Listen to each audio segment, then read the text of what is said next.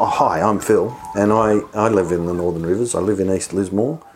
What, what identifies me is that, that I'm a father, I'm a partner, I'm a friend, I'm a grandfather, and I work with men who uh, cause harm, and I work to support them to be safe and respectful and to live up to being the best men they can be. And I'm really passionate about that. And I'm a recovering drug addict, and I've been clean for 21 years, and I'm proud of that. That's an achievement, and uh, I don't like mowing lawns.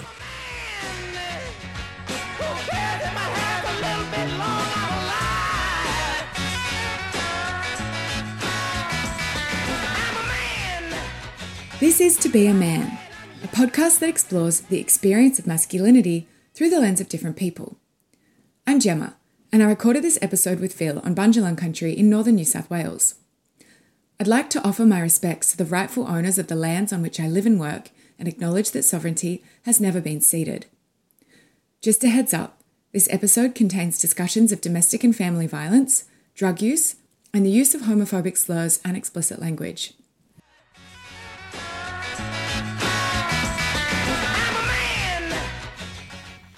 The opinions I express in this podcast are my own opinions, um, gained through 25 years of being involved with men's behaviour change work and working with men face to face and in group over that time.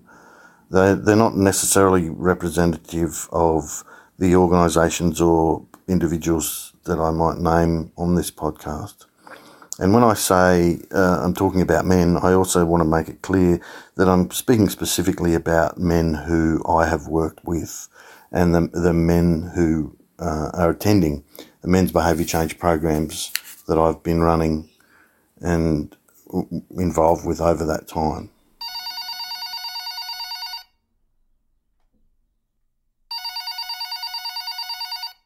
I am in the home office of Phil Jones in Lismore. How do you identify your gender? Uh, are you asking if I identify as male? Yeah. Yeah, I Yeah. identify as male. What do you use this space for? So I use this space to interview men, and interview is not quite the right word, to work with men um, around supporting them to change their behaviour. I also run trainings for an organisation called ECAV, and I supervise people who uh, work in this sector. So, when a man comes to you wanting to change his behaviour, what state is he usually in? So the men that I work with are usually having some sort of sense. Uh, I have a colleague who calls it a handprint in their back, which means somebody's pushing them to come and get some help. So sometimes men that I work with are referred by DCJ. Sometimes men have reached a place in their life where their partners have said, "I don't want to be with you anymore because I'm intimidated, or I don't, you know, whatever." Um, and so they come to see me to try and get some help to work through that. But they're, they're, men don't turn up here and say, I'm a perpetrator of domestic violence and I need some help. How long does it take for them to get to that stage where they are owning their behaviour in that way? A few sessions, I would say, is the average. See, the idea of being a perpetrator of domestic violence is massively stigmatised. Mm. So they're a bunch of bad people, is the stigma that's attached. And so it, it, blokes aren't, aren't kind of acknowledging that's who they are. Mm. Blokes aren't acknowledging they're bad people. What all of their behaviours sit within for them is a justification. That the justification is valid for them. They honestly believe that. So we have this disconnect between someone's aspirational self and what they're actually doing. And we also have a disconnect between intention and impact. The men that I work with, I ask them the question if, if she says you're intimidating and you don't think you're trying to be intimidating, who's right? And so his response is often, well, I'm right because I'm not trying to be intimidating. That's a really interesting one because so often when people get called out for any sort of bad behaviour, they will stress that that wasn't their intention to cause that harm. Yeah. So are you saying that a few in a few sessions, men will get to the point where they can realise accountability, but how long does it take for them to actually change their behaviour? So embedded change, I believe, takes at least a couple of years. Okay. And, and, and I'll just play around with maths for a minute. So I've got, a man might come and see me for an hour a week. So it's 168 hours in a week. So for 167 hours of a week, he's actually influenced by all the things that gave him permission to be abusive in the first place. Mm, Fully. And so he comes and spends spends an hour with me, and sometimes he might go into a group. We put him in a group. That's two and a half hours a week. So you know, 10, 10 groups is twenty five hours. So so the expectation we can put someone into a twenty week group, and they'll change their behaviour. I I think you know that's kind of laughable. Twenty weeks is fifty hours. Is it structured in that way because of a lack of government funding? Like, why is it only 20 weeks? It's structured in that way because of a total lack of understanding about the whole deal. Hmm. The drivers for the idea of men's behaviour change aren't men. Okay? Mm. The drivers are the people who are impacted. So we could call people who are impacted by domestic violence lots of things. So let's we could start with saying victim survivors. We could say the oppressed. There's lots of ways we could do that. Okay, but but I think if you if you think about the, the majority of the sector is driven by this idea that the oppressed have said, well, fuck this, it's not okay. We're not going to put up with this, and why should we? And and I agree wholeheartedly. Why should we? But what what hasn't happened? And I, I thought about this after we spoke last time. This was really important. You know, you taught me something amazing. I'm just going to interrupt for a second there to explain what it is that I taught Phil. I told him what I love most about being a woman the sisterhood. The fact that I can find solidarity, safety, and intimacy with practically any woman I turn to. I can unpack my feelings and my troubles with my mum, with my girlfriends, with my grandmother, with my hairdresser, even with the woman in the toilet cubicle next to me who I asked for a tampon. Then, when I asked Phil what he liked most about being a man, he didn't really have an equivalent answer. When you asked me about what I, what I like about being a man, what what that indicated, that little piece of conversation, not that question, but that, that piece of conversation indicated something really clear to me. Generally, women have a support network, the sisterhood you called it, which is really important. So we don't have the brotherhood. We don't have the equivalent brotherhood. We can't. I can't go to a male friend and say oh, I'm really vulnerable today. I feel really kind of freaked out and I'm not coping very well. And and can we just you know can you just offer me some support? That that's not available to us. Mm, that's such a stark contrast to my own experience. Like, having gone through a breakup recently, I didn't even have to ask. Women came over and scrubbed at my cupboards and cooked me meals and sat with me in the bath and cuddled me in bed. And it's been like a month, maybe, and I still haven't spent a single night alone. Amazing. Yeah, but it's just so unfair that men don't get access to that level of support. Well, not unfair, I guess, because it's like self imposed, but Well, yeah. That, uh, see, I suppose that's debatable. I don't mm. know if it's self-imposed. Mm, I think true. it's. I think it's one of the outcomes of being on the top of a pyramid of hierarchy. If we do a hierarchical drawing, Mm-hmm. so we always do it as a triangle. The top point of the triangle is the hierarchy, the peak of the hierarchy. But that's a point. There's only one person there. You come down to the bottom, the oppressed. That's the. It's the wide point of the triangle.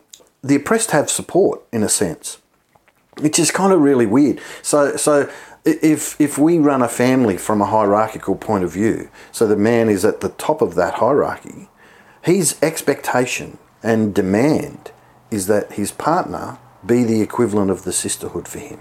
And the issue that happens, of course, is that that can't work. It's not possible. But he doesn't have a system in place that tells him that's not going to work, mate. particularly given that a lot of the things that men might want to or need to unpack would be about their relationship and they can't necessarily do that with their partner because they're in a relationship with Yeah, them yeah. so any tension in there can reach boiling point so much quicker Exactly, and there's not a, a, a place to kind of reach out to support for support. Mm. Like I was, I was thinking about it, I've, I've heard this a lot over the years. It's not like a man can go to the pub and play a game of pool with his friends and talk about while he's leaning over playing. Oh, I feel so kind of frightened and anxious today. I'm so vulnerable and, and I don't really know how to manage things at home. And, you know, I'm really kind of struggling with my expectations aren't being met and I'm not even sure what my expectations are. Someone will belt him over the head with a pool cue. wild because I could say that to any friend and they would receive Yeah, it. and that and that's I think that's been that's why that was really really useful for me when you said that when you explained that because what what this opens for me the best description that I have for it is to, to, to talk about Jess Hill and the, the podcast that she made. There's a woman who's who's being abused. The man's doing this kind of flipping between this kind of satanic death metal singing voice where he's really being horrible and abusive and awful to the woman, and then back to kind of why are you freaking out? Why are you worried? What are you so scared about? What's happening to you? I mean, why? I'm not frightening. And, and he's not necessarily saying those words, but that's in his tone. And the woman is petrified, and that's clear, it's obvious. And so after that's played on the podcast, Jess interviews a woman named Maggie Woodhead. And Maggie says, We need to understand that for that man, what's happening is that his internal experience is he's getting smaller and smaller, more and more frightened, and more and more desperate. But his external experience, which is his behaviour, is become he's becoming bigger and bigger, and he's getting more and more frightening, and more and more dangerous. And so those are I see those as interlinking circles, like a Venn diagram. And I want to talk about it as though they're a top left, a top right, and a, and a bottom circle. So the top left is his inner experience. The top right is his external behaviour, and the bottom circle is the impact of that. If we can, if we can understand that from the impacted point of view, it's not reasonable to expect the impacted person, group of people, services, all of that, to be taking into consideration what's going on in the top left-hand circle. It's actually what's what's reasonable is to look at the top right-hand circle and go, this is the behaviour that's impacting me, and those are the two things that exist. So in in kind of essence, what that means is the top left-hand circle almost disappears. And you know, some people are very compassionate and loving and caring and all of that sort of thing, so they are trying to think what's happening for him. But predominantly, when someone's yelling at you, calling you names, threatening you with physical violence, using physical violence, coercively controlling you, doing all of those things, you're not thinking, oh, wow, what's his context? Who gives a shit? He's wounding me. That's what matters. And, and so, if we understand that that top left hand circle's disappeared for people who are impacted and who are working with people who are impacted, our sector has grown out of that space. So where the top left-hand circle kind of doesn't exist. If you think about a man's experience, and this is really sad, I'm not agreeing with it, I don't think it's right, I'm not condoning it. I'm saying this is the unfortunate reality. Oh, absolutely. I've witnessed it multiple times. It is the unfortunate reality. Yeah, for him, the only circle that really matters is the top left circle. And that's the bit that I think is really sad. And I definitely don't agree with it, and I don't think it's right. But I, but I, it's it's just the reality. And so the work that I do is actually about being able to go into that top circle with him and draw him into a place where he sees and is in the intersection. So would it go that a man goes from only being able to see his own experience, Yep. then he can see the behavior, and then he can see the impact? Yep. Yep. Okay. I have a question. Building from our discussion about brotherhood, hmm. I'm assuming that you are often dealing with men who have never really spoken about their feelings before and would mm. probably feel quite unsafe and scared to do so. How do you strike a balance between getting through to them and then not colluding with their behavior? Because I'm imagining that it would be a really precarious dance mm. a lot of the time if you're trying to get a message across to someone who is like quite traditionally blokey. Mm. It's a really good question. It's a really important question as well, and and I see it in terms of, of like a a spectrum or a continuum.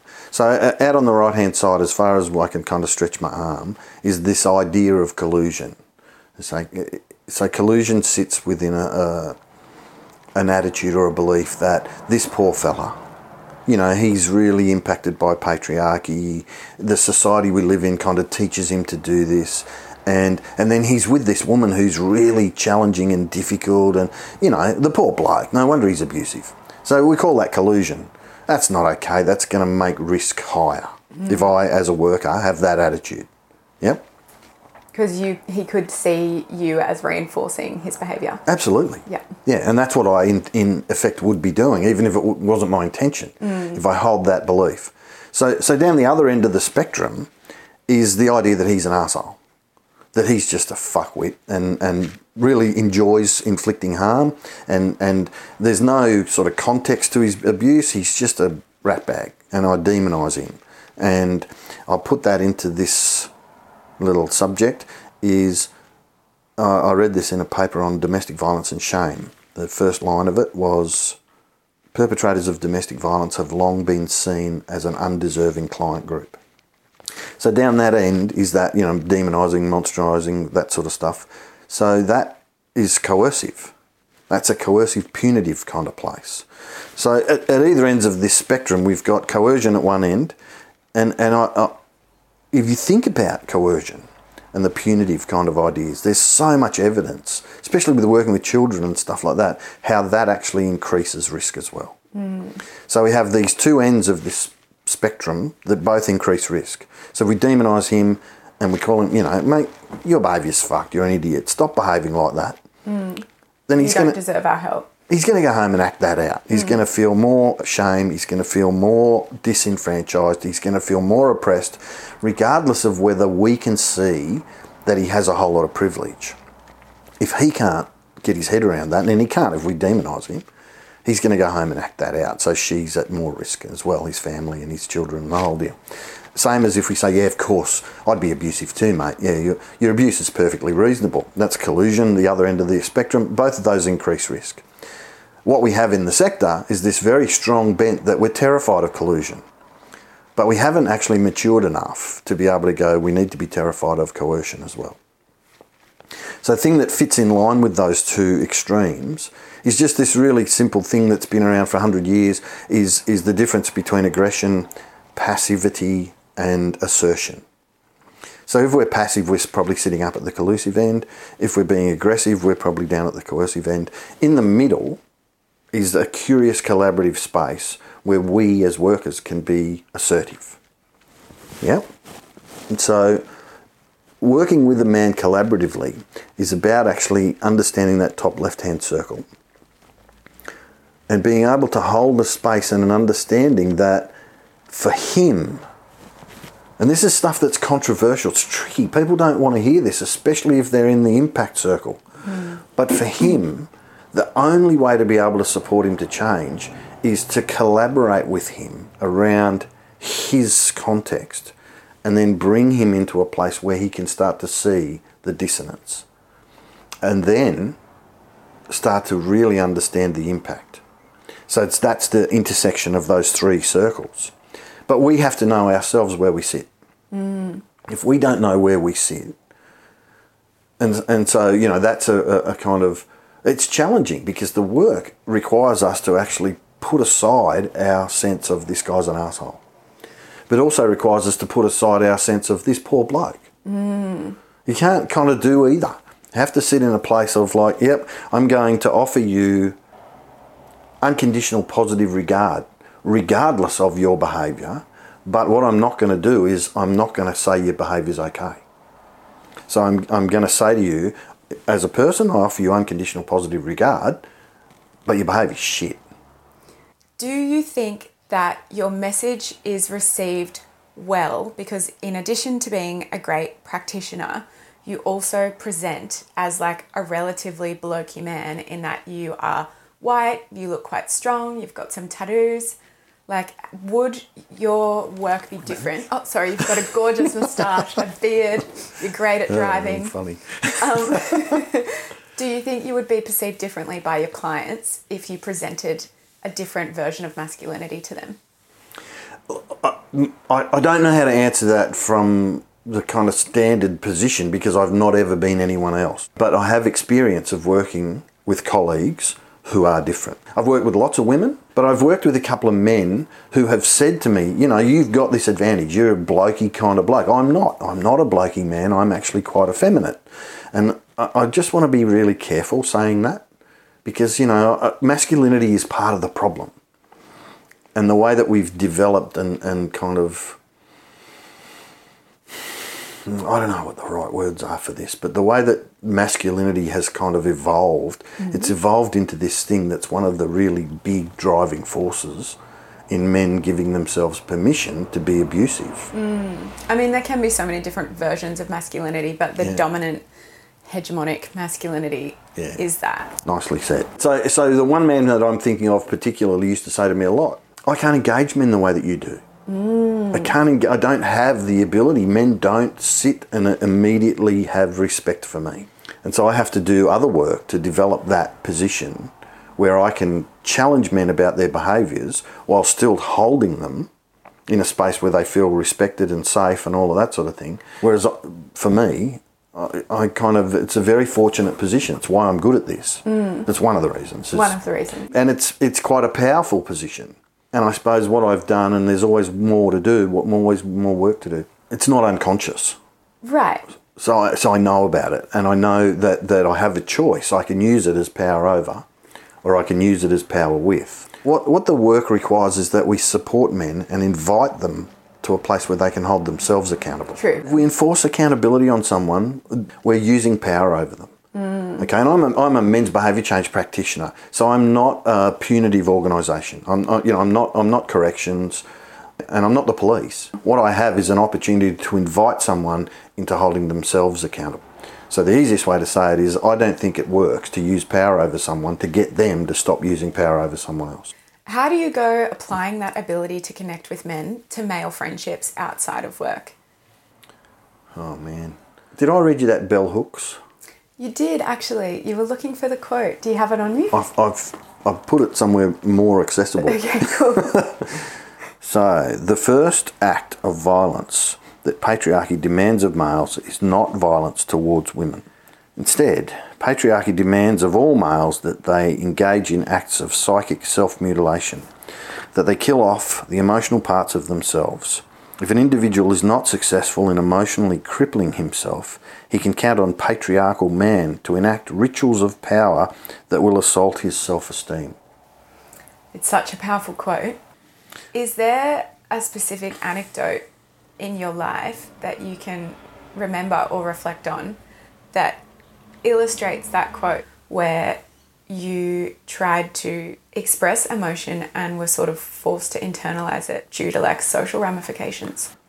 There's hundreds, but I can't bring them into my mind. But what I mm. can do is talk about these fellas that I have lunch with. So I, I've been having lunch with these two fellas for years. I absolutely adore them, but they politically aren't aligned with me, mm-hmm.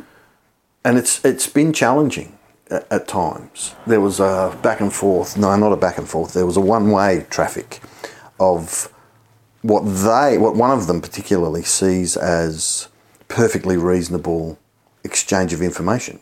So he would send me pornographic photos and pornographic pictures through the phone. But I feel a bit embarrassed about it. So you know, I was so so. It, one of the things that was fairly common was something like Titty Thursday. Mm. So it would just be a hundred images that would come through on a reel of women's breasts. Yeah. It's such an interesting way to try and connect with a man, like because sex is so prized in patriarchy. Like, oh, how do I connect with this guy? I'll send him through some porn. Mm, mm. Mm. And so I, I, I said, that's not okay. I don't want you to do that. In a text or over lunch? I've done it lots of times. True. So, so you know, we're not talking about a, a one-off kind of interaction that's respected. Mm. This is going back to bell hooks. Well, what the fuck's wrong with you, you goose? Is that the response that you got? That, well, that's part of it. True. As if stop carrying on. What? If, who the fuck do you think you are? You know, like really, what's going on? Have you turned into a poofter? The way that men deal with each other is men emasculate men to put them down. If a man challenges a man, Yeah, well, it's gender policing, right? Yep, absolutely. So, and and and, and the thing that kind of when I ask men about it, when I'm working with them, we, I talk about what's the be- what's the way that we insult each other. It takes them ages to actually come to oh, we emasculated each other. Mm. Yeah. What we do is we say being a man is the most important thing, and I'm going to say you're less of a man by comparing you to a woman or comparing you to a gay man. How do you feel when you get emasculated by another man? today, I feel sorry for him, and I um, don't have any qualms about who and what I am. it impacts me in the sense of, of I feel like I need to do something about it. Not because I feel hurt or wounded or whatever, because I, I don't want to live in that world anymore. I don't like that world. I don't like what that means. You told me that you grew up in a home environment that wasn't really safe enough to really foster any proper ideas about gender. Mm. But then you did go to an all boys school. What was that experience like for you? So the outcome of that experience was that I stopped going midway through year eight Oh, right. because I hated it. I just could not stand it. And I had I didn't know at the time, I wasn't conscious at the time of what was going on. It was oppressive. It was a mini version that was more safe, but it was a mini version of prison where you have the hierarchy of the toughest and everybody underneath gets picked on. How did that environment teach you to see women and relate to women? Because there weren't really any around for you to be like just mates with on the playground. Yeah, so that's a really good question because on one hand it didn't. It didn't teach me how to relate to women. It didn't teach me how to be with women. But what it did do was it reinforced that paradigm, if you like, or dominant kind of idea of women are for something. Mm. So you don't have friendships with women, you have relationships with women. And so that you know that, that that's been an ongoing thing for years in my life is trying to f- sort of figure out how to be friends with a woman without sexualizing that or without taking that into that space of she might be the one who provides me with the brotherhood. Mm, fully. It's such an it's such an interesting one. I remember talking to one of my friends a few years ago about sexual coercion when you sleep in a bed with a female friend. And he said that when he was in his early 20s even if he didn't want to sleep with his female friend he felt the pressure to at least try because mm. if he didn't what would that look like mm, mm. um, because yeah he hadn't been taught that you can relate to women in a non-sexual way Yeah, sex is a weird thing for me. So it's it's not. I know it looks like it's about sex, but it's not been about sex for me. It's actually been about who will rescue me, not someone I want to have sex with. I don't like to have. I can't imagine. I, uh, my understanding, and it's only from an outsider's point of view, is that the current kind of culture is that people meet and have sex fairly quickly. I, it's just not something I'm capable of. I'm not interested in that. I don't want to do that sex is not safe for me. I need to feel really, really safe and know someone really well before I could engage with sex. that makes sense And so I've always looked at women though through it, it's not a dissimilar lens, but it's a lens of maybe she's the one who can make me okay. Mm. And so what I have now is something new that you've provided me with, which I really appreciate, is an understanding of a different context for that. It's maybe she could be the one who could provide me with the brotherhood mm. that's parallel with the sisterhood that you talk about. Mm. And it's not, I don't even want that. It's not possible. Nobody can do that. I mean, I've been in a relationship with Di for many, many years. And, and it's been awesome because she's really supported me to understand that she can't be the brotherhood for me. Mm. So I think, you know, what it taught me was, and I, you know, this is part, a universal part of the work that I do with men all the time, is, is to support men to understand that we're socialised to think we're superior to women. But at the same time, we're socialised to believe that it's women's roles to not ruffle our feathers, to not make life difficult for us, to not do anything that makes us uncomfortable. it's so tough and i feel like i don't know sometimes as as a woman and as a feminist we get told that we hate men. Hmm. But like we love them. So many women are heterosexual and engage in heterosexual relationships and we love men and like hmm.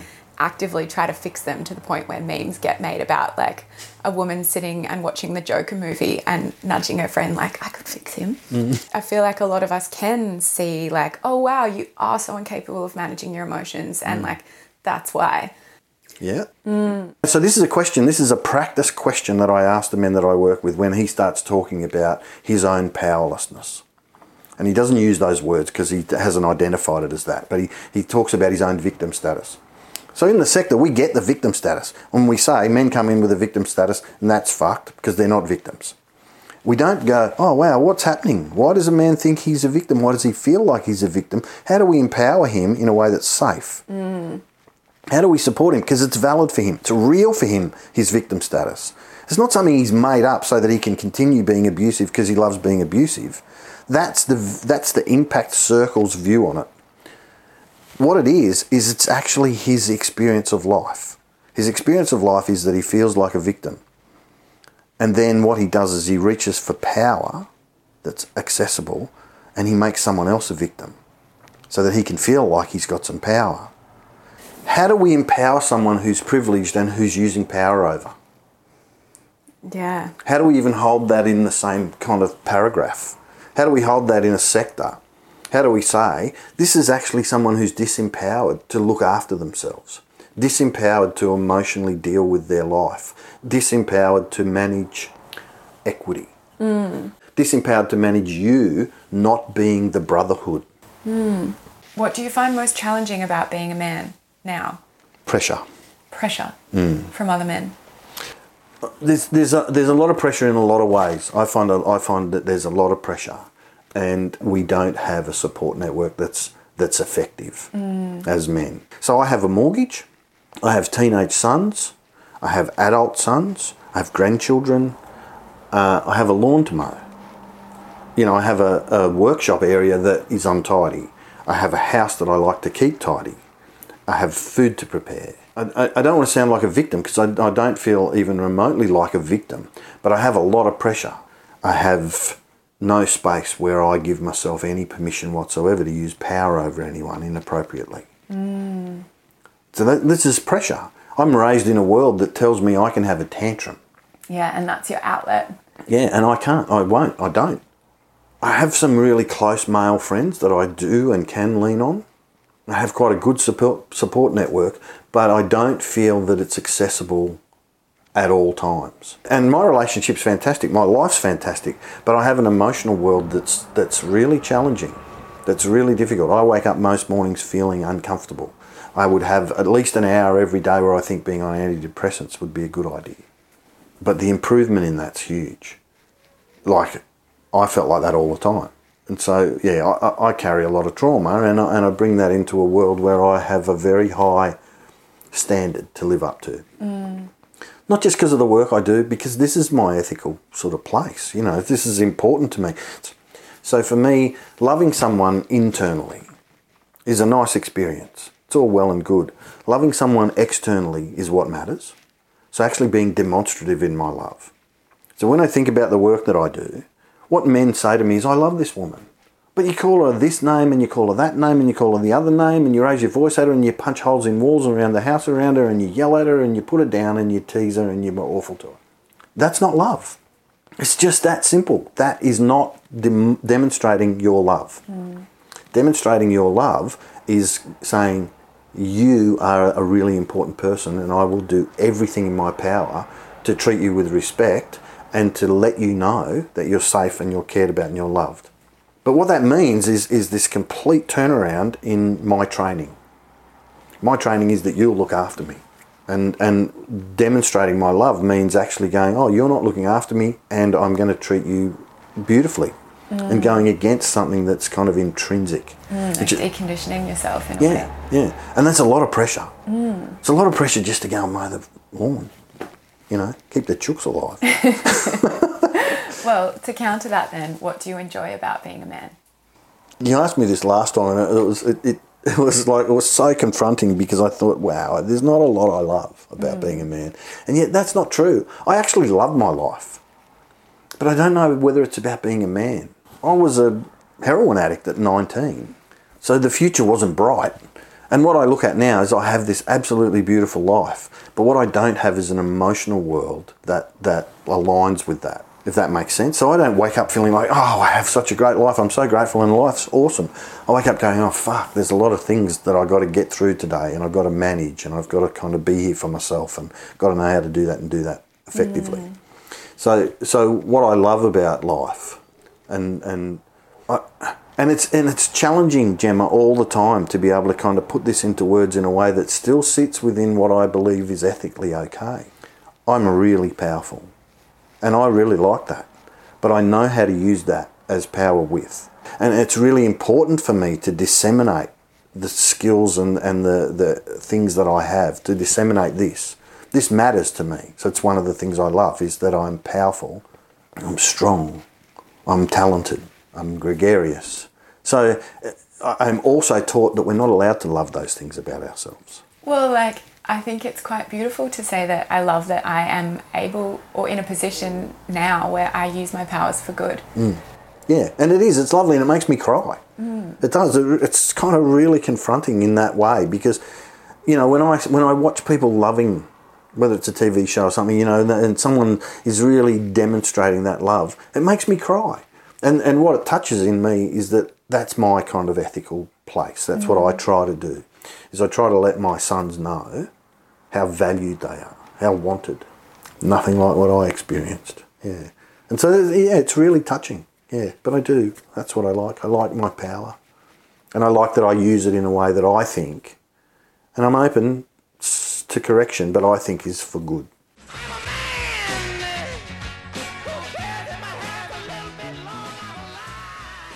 You've just listened to episode 4 of To Be a Man. If my conversation with Phil brought anything up for you, you can call Lifeline on 131114 for suicide prevention services, mental health support, and emotional assistance. 1 800 RESPECT on 1 800 737 732 for counselling and support for people impacted by sexual assault and family and domestic violence. And Men's Line Australia on 1300 789 987. The incredible organisation Phil refers to in this conversation, the Men and Family Centre New South Wales, can be reached on 02 6622 6116.